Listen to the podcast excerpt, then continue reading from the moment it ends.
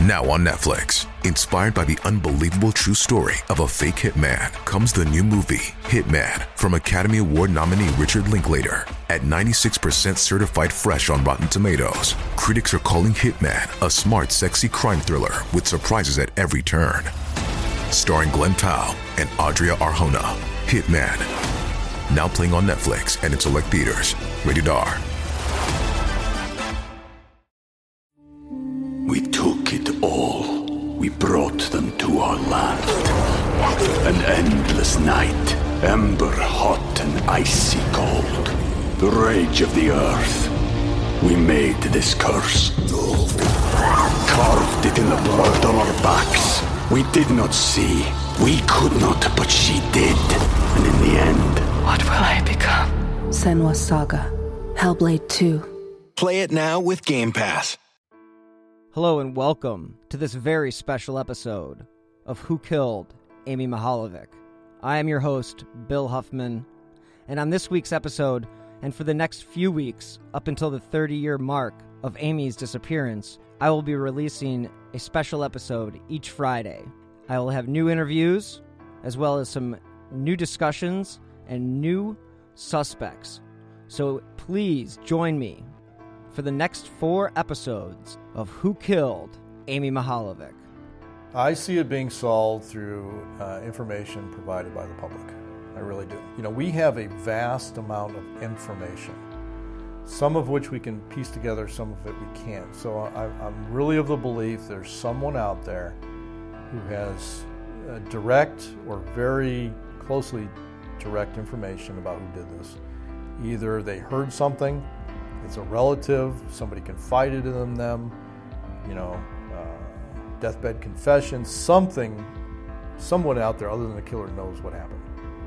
Well, again, we don't we don't know. I mean, what we have here, we know where she was abducted from. Right. We have the body disposal site. So we got two scenes. We're looking. Yeah, there's a there's a, at least a, a third spot, and that's that's one of the things that's important about that curtain and that blanket. That's that item is possibly from, you know, that in between spot where this happened, uh, and that's why we put that out there. Oh yeah, yeah. And I'm not, and, and it's, I'm not saying what they did uh, 28 years ago was bad. Right. It's just Phil Torres. Phil Torres is in town? Yeah.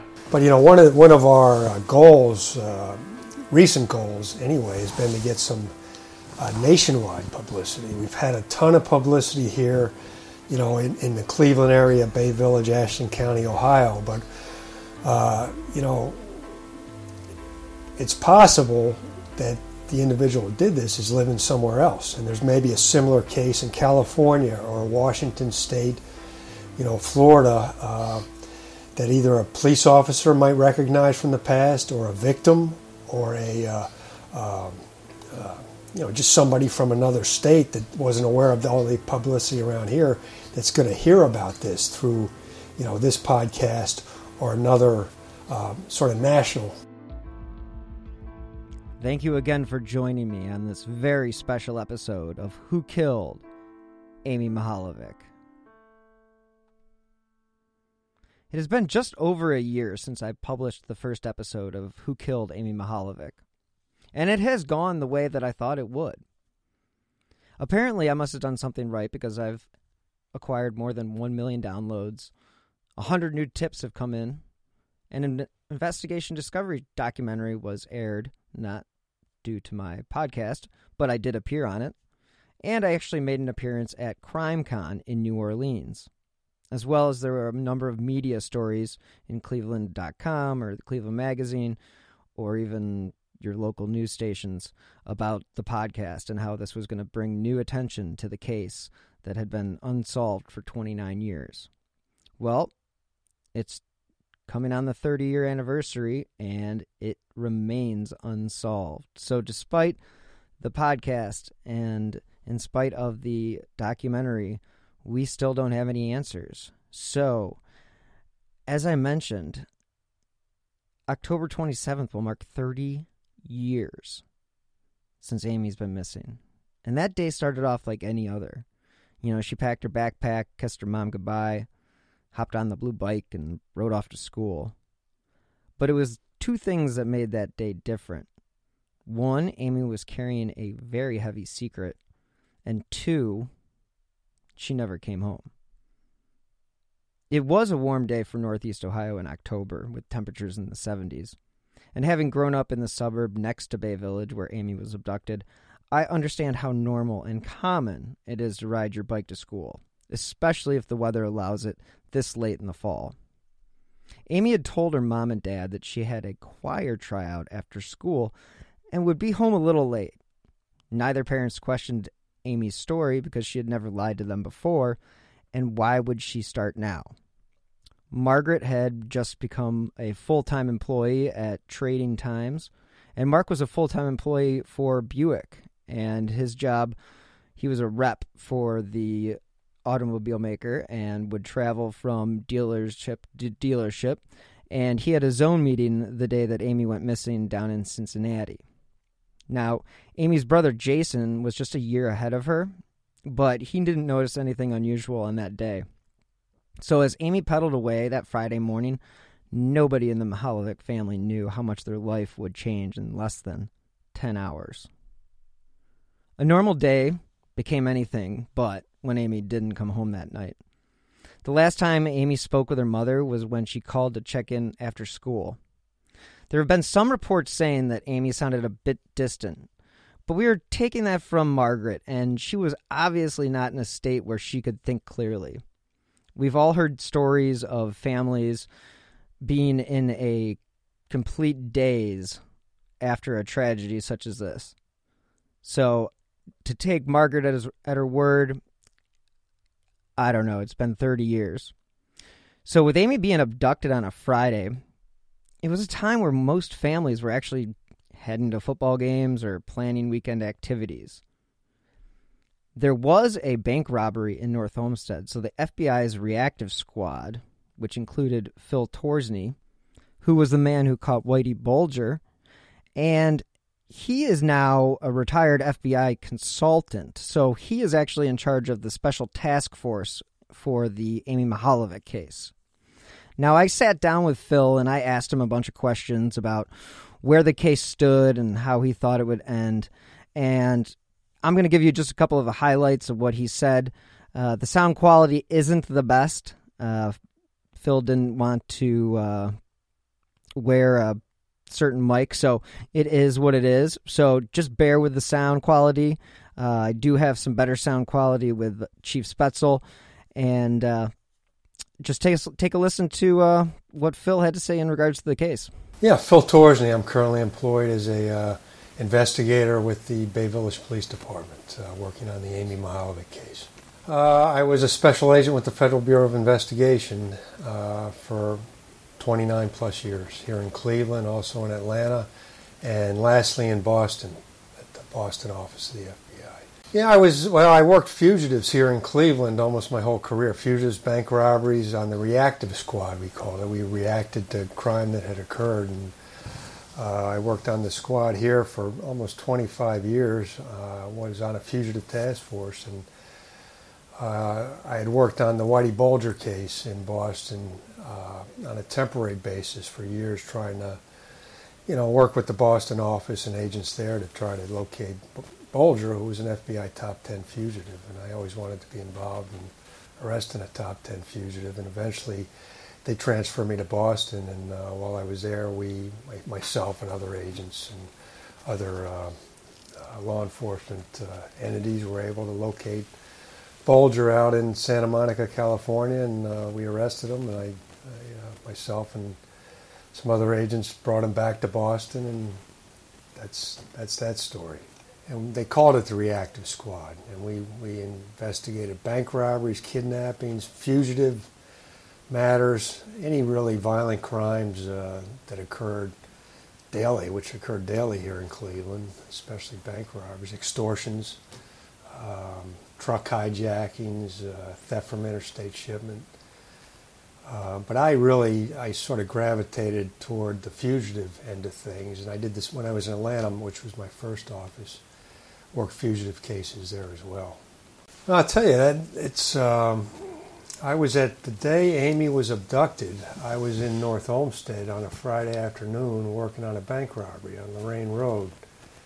And I still I have the surveillance picture of the robber, and I still keep that because it, it's when this bank robbery was going on is about the same time that Amy was walking from middle school here in Bay Village up to that shopping center. So I wasn't far away, and there was a bunch of agents down there in North Olmsted. But that was a Friday afternoon, and we never liked having getting bank robberies on a Friday afternoon because back in those days, you had to take the surveillance film to get it developed and then get it out to the news, and hopefully somebody had recognized the guy give a call. And if you had a Friday afternoon bank robbery, a lot of times you'd be uh, you'd be working till 11 o'clock Friday night, which and you know, most... you'd, like to get home for the weekend if you could anyway. But, uh, you know, that, that happens. And that's, that's one of the reactive squad things. We reacted to bank robberies. If it happened on a Friday afternoon, we worked it into the night if we had to.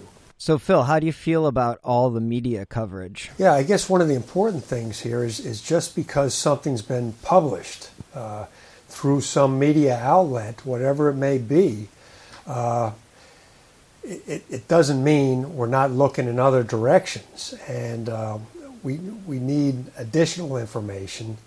It doesn't mean by the publication of that kind of thing and putting out names out there, we have additional information here uh, in addition to what's been published.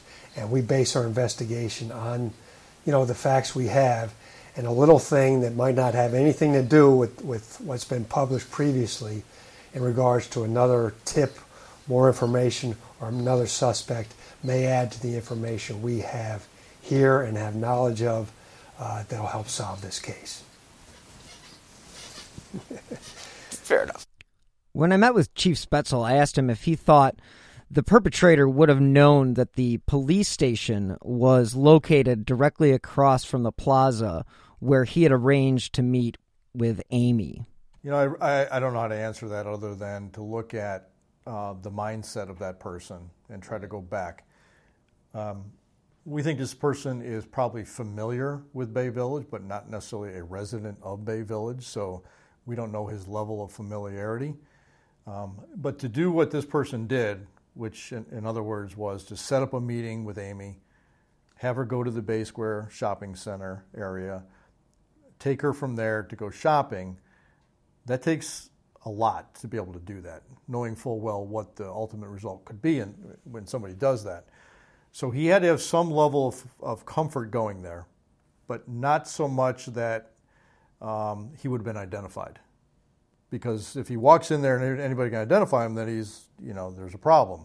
So it's kind of like an in between, you know, he's got some familiarity, but not enough that anybody would recognize him, is kind of how we look at that. So, did he know the police department was across the street? Maybe not. I'm sure he knew that that was a municipal building.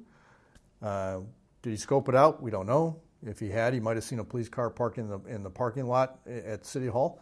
So, it's really hard to say. Um, but he had, I can fairly say that he had confidence in what he was doing, that he felt comfortable enough to be able to go to a place that um, Amy would go and, and to basically walk up to her and ask her to leave with him. That takes a lot of guts and it takes a lot of planning. So I recognize that this police station is generally pretty quiet. What was the mood of the station the day that Amy went missing? Well, we take every missing child seriously, as we did with this one. Uh, but ultimately, almost in every case, obviously up to this point, there's a reason, rationale, there's a location where the child is found. You know, it's with a relative. It's you know, she rode to her friend's house, forgot to tell mom. So these are usually resolved. And I think that uh, uh, initially we're thinking, okay, we're going to be able to resolve this. This always happens. We're going to find this child, no, no problem.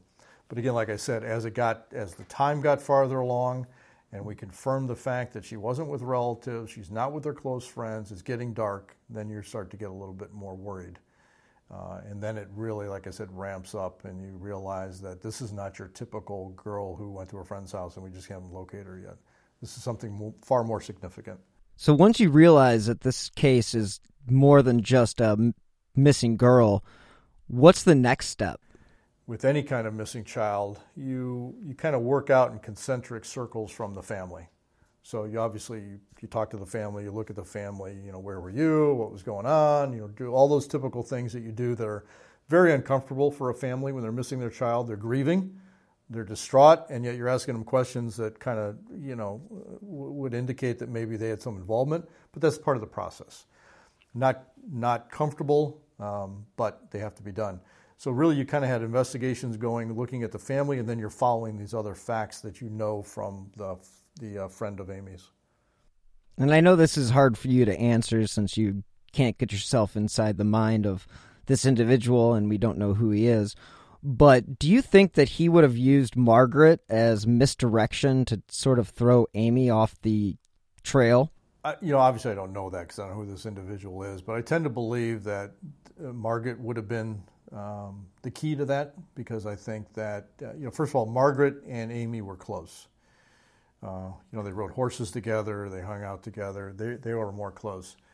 And I think that there had to be some factual basis in Amy's mind for this trip to meet this person. And I think that would make sense. And I also think that for them to have the information they did um, implies some familiarity with Margaret.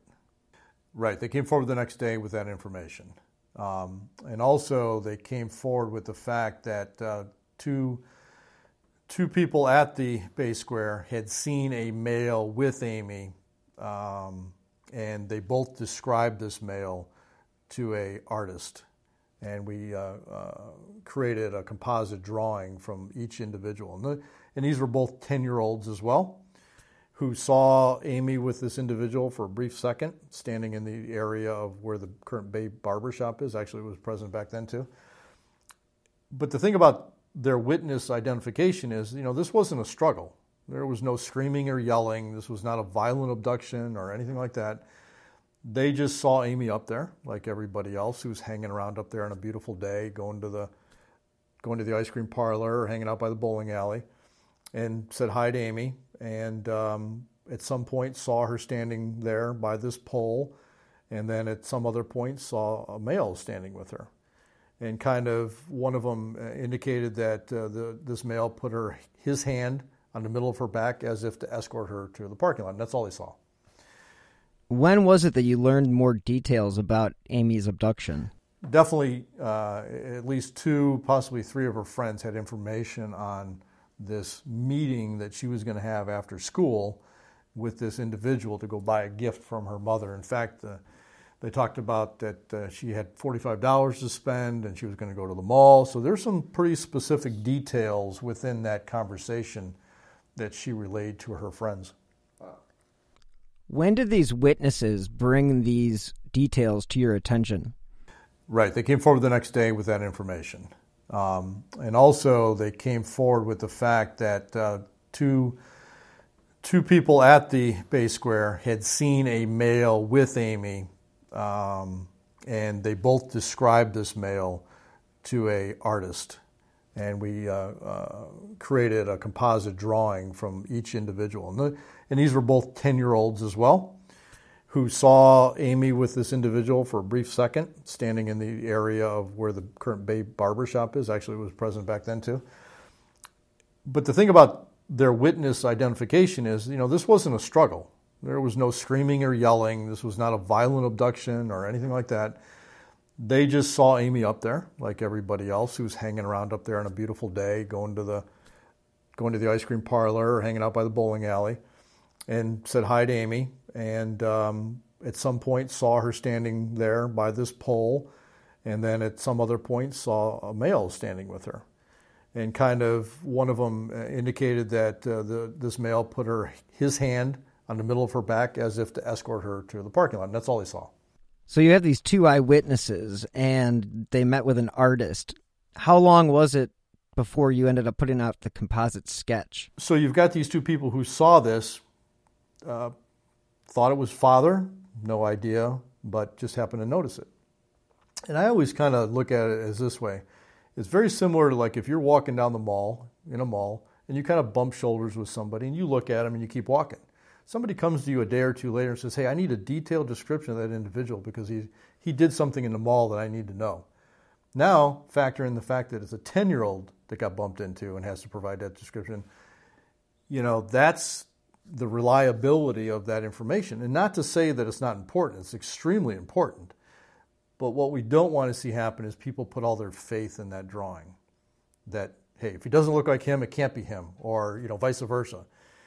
Uh, but at the time, on October 28th, 29th, that's all we had. So we put out those drawings, um, and what we got was a flood of lookalikes who may be the suspect because they look just like that person. The jawline is the same, you know, the glasses are the same.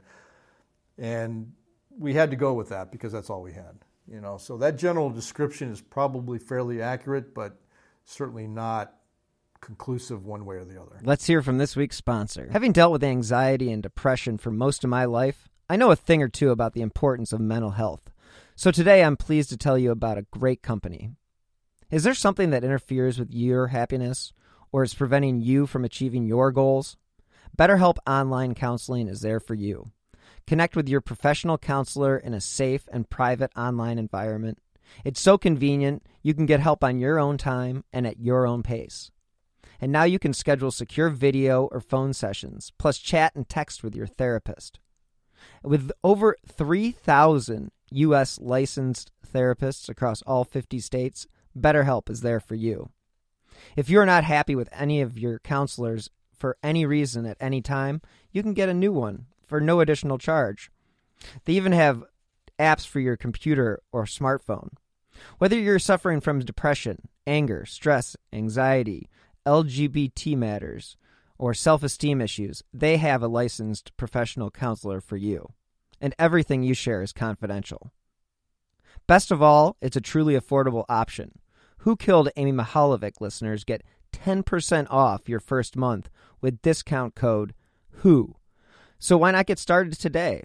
Go to betterhelp.com slash who. Simply fill out a questionnaire to help them assess your needs and get matched with a counselor you'll love. That's betterhelp.com slash who. Are you guys certain on how many phone calls Amy actually received from this perpetrator? One, one or more. We don't know how many. Uh, she didn't. Yeah, she didn't really allude to that to her friends, but uh, given the circumstances, we believe there was probably more than one call. Uh, Margaret did a pretty good job with Amy of, of, trying to protect her and telling her you don't go with strangers. They even had a, a secret word that somebody had to use if somebody was going to pick her up other than her mother and father. So even back then, she was pretty uh, pretty good at trying to protect her daughter. So for Amy then to, and she was relatively shy, you know, smart girl, but relatively shy. So we don't think she just would have hopped in the car with anybody. So there had to be some familiarity again, whether it was gained through phone calls or some other method, we don't know, but we know there was at least one phone call. We took it all. We brought them to our land. An endless night Ember hot and icy cold. The rage of the earth. We made this curse. Carved it in the blood on our backs. We did not see. We could not, but she did. And in the end... What will I become? Senua's Saga. Hellblade 2. Play it now with Game Pass. Now, over 30 years, I would assume you have thousands of tips and hundreds of suspects that you've interviewed. Do you guys keep this stuff in like a database that is easily accessible to anybody that's investigating Amy's case? Lookalike leads. Okay. So we literally got hundreds a day of lookalike leads. So everything was documented. Everything was eventually put into a database. And those lookalikes range from, you know, I was driving down I 71 and I saw a male in a car and there was a young female in the car with them, and that's all they got. It was a red car. So you know, you obviously some of these you you eliminate because there's nothing you can go by, and others are more specific. Uh, you know, this individual looks like him, and then from there, of course, you can go back and establish alibis. So there were hundreds and hundreds of those types of leads. And again, at the same time, you're looking uh, your typical investigative techniques. You're looking, okay, who would know this child to be able to walk up to him in the middle of the day at a shopping center and walk away with her? There's got to be some familiarity. So you look at people that might be close to Amy. You start doing that, of course. And then you start looking at, since the, it involved Margaret, the mother, being given a gift, is there somebody who knew that Margaret got a promotion or a job change that you know would have resulted in a gift being purchased. So all that's going on at the same time. What somewhat muddies the waters in this case, and, and although it was inevitable, there's not much you can do about it, was the look-alike tips that came in ate up a lot of resources and time. So you have to look at those because, like uh, you alluded to, Mark Mihaljevic said, you don't know which one of those tips is not the right one. You, you just don't know until you follow it through. So we took everything um, and ran with it, and it, it was overwhelming despite the fact that, you know, we're a small department. We had 24 police officers at the time, but we did obtain the resources of the FBI. We had over 50 agents working in this case at one time. So even with all those resources, it was still a little bit overwhelming to work that case, and, and from the beginning because of the volume of calls. I literally uh, was new then, of course, and one of my jobs was to answer phones. And this is the back in the day when you had the little phones with the push buttons that would light up when a call came in. Mm-hmm those lights never went off. You would literally uh, finish a call, hit the next button, and take another tip. And it just went on and on and on. And that's a great thing because that means people are involved and they're engaged and they're looking at it.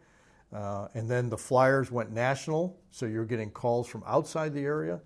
Uh, and all that, like you said, has to be sifted through and gone through to make sure. And we have looked at those things several times.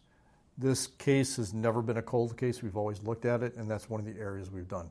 Let's go back and look through all the, the tips that we really didn't follow up on, make sure we're not missing something. And the reason we're, we have, we're conducting an electronic database now of everything, because we don't know what tip back in 1989 will become important in 2018 because we got new information. So all that has to be retained, all of it has to be searchable in some format uh, so that if another tip comes up, we can search our database and try to find connections. Now, with Amy's comfort level with the perpetrator, do you think he called her more than once? You know, this case has had ups and downs, ups and downs, but but you know, one of the things, at least she told somebody about that phone call. Uh, otherwise, it's possible. I mean, she would have gone up to that shopping center if she had really kept it a secret, and we wouldn't have known her purpose in going up there. She told associates about the gift and the phone call. And you know, we're obviously we've obviously looked at cases which have a similar um, setup uh, because of, of that. Because Amy told people about that. If we hadn't known that, and that's why we still look at cases where there's missing girls or girls, young girls that have been the victims of uh, homicide, where it's really unknown what led up to them being abducted, you know, whether it was just somebody who, you know, it was a spur of the moment thing or whether there's a, a planning process like we have here. And, and in this case, it's somewhat an, an unusual case in that there was prior planning like, like this. And we've talked to, you know, FBI behavioral people and, and a lot of people about that kind of thing.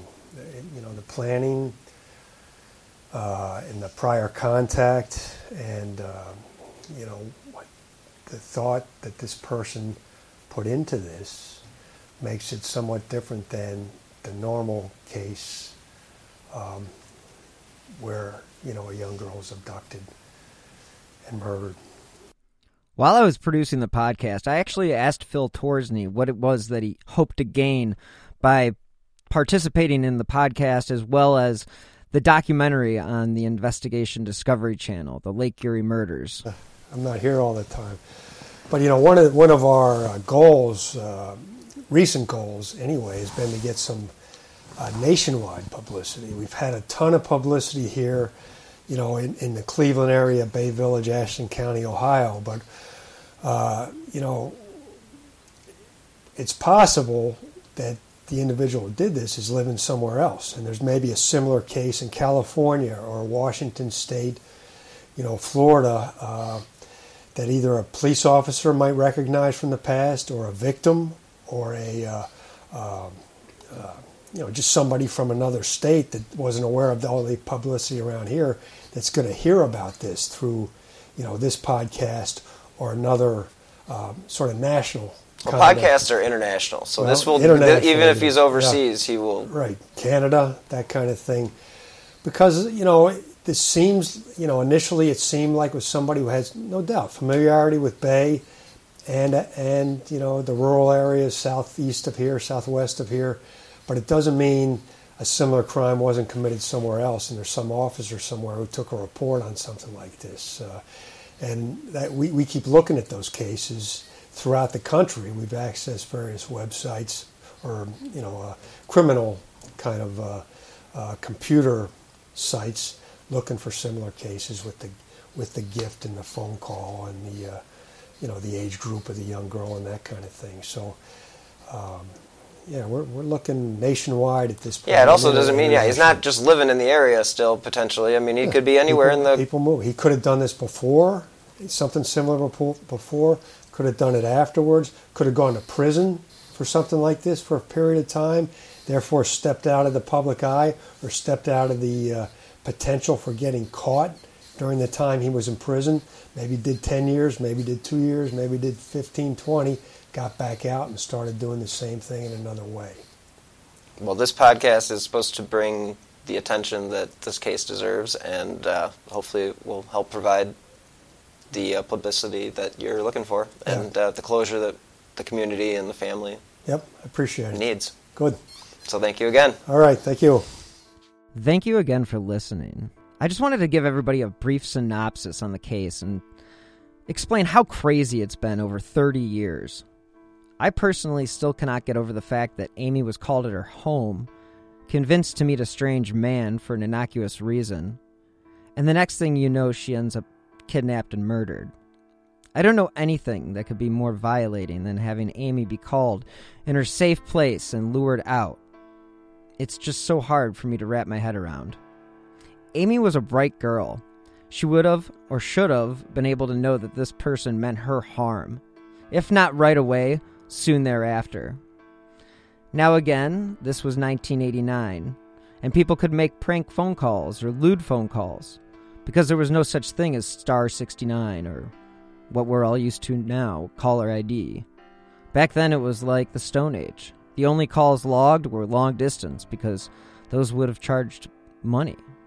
If you lived within the 216 area code, which in 1989 covered most of Northeast Ohio, then your phone number would never have shown up on a phone bill. This person had the gall to call Amy's parents home and begin the grooming process. It is shocking to this day that someone would put themselves out there like that, especially in a busy shopping plaza that just so happens to be across from the police station. I was the same age as Amy when she was taken, so her case has always stuck with me. Plus, I still shop in that same plaza where Amy was last seen. And I know I'm a true crime guy, so I think about that kind of stuff, but I assure you I am not the only one. In the next few weeks, I will bring you some new interviews with the key players and see what progress has been made on the case. I am aware of the three hairs they supposedly have, and you could hear about that in part one of my roundtable discussion on the ID channel's documentary, The Lake Erie Murders, that I did with James and Nick from True Crime Garage. So come with me on this journey to get this case back out in the spotlight because I believe it is still solvable. So thank you again for listening. You can follow me on Twitter at Bill Huffman3. And if you enjoy this independently produced podcast, you can help support the show by clicking on the donate button on the bottom right hand side of whokilledamymihaljevic.com or via my Venmo app with my username at BillHuffman3. Any amount is appreciated and it does help keep the recorders running. If you enjoy this podcast, please leave a five star review on Apple Podcasts or wherever you listen to podcasts. It will help support the show and help keep Amy's story in the spotlight. You can contact the Bay Village Police Department at 440 871 1234 if you have any new information. The FBI is offering a reward of up to $25,000 for information leading to the arrest and conviction of the individual or individuals responsible for the death of Amy Renee Mihaljevic. So, again, anyone with information concerning this case, please contact the FBI at 1 800 CALL FBI. Thank you again for listening, and until next time, be safe.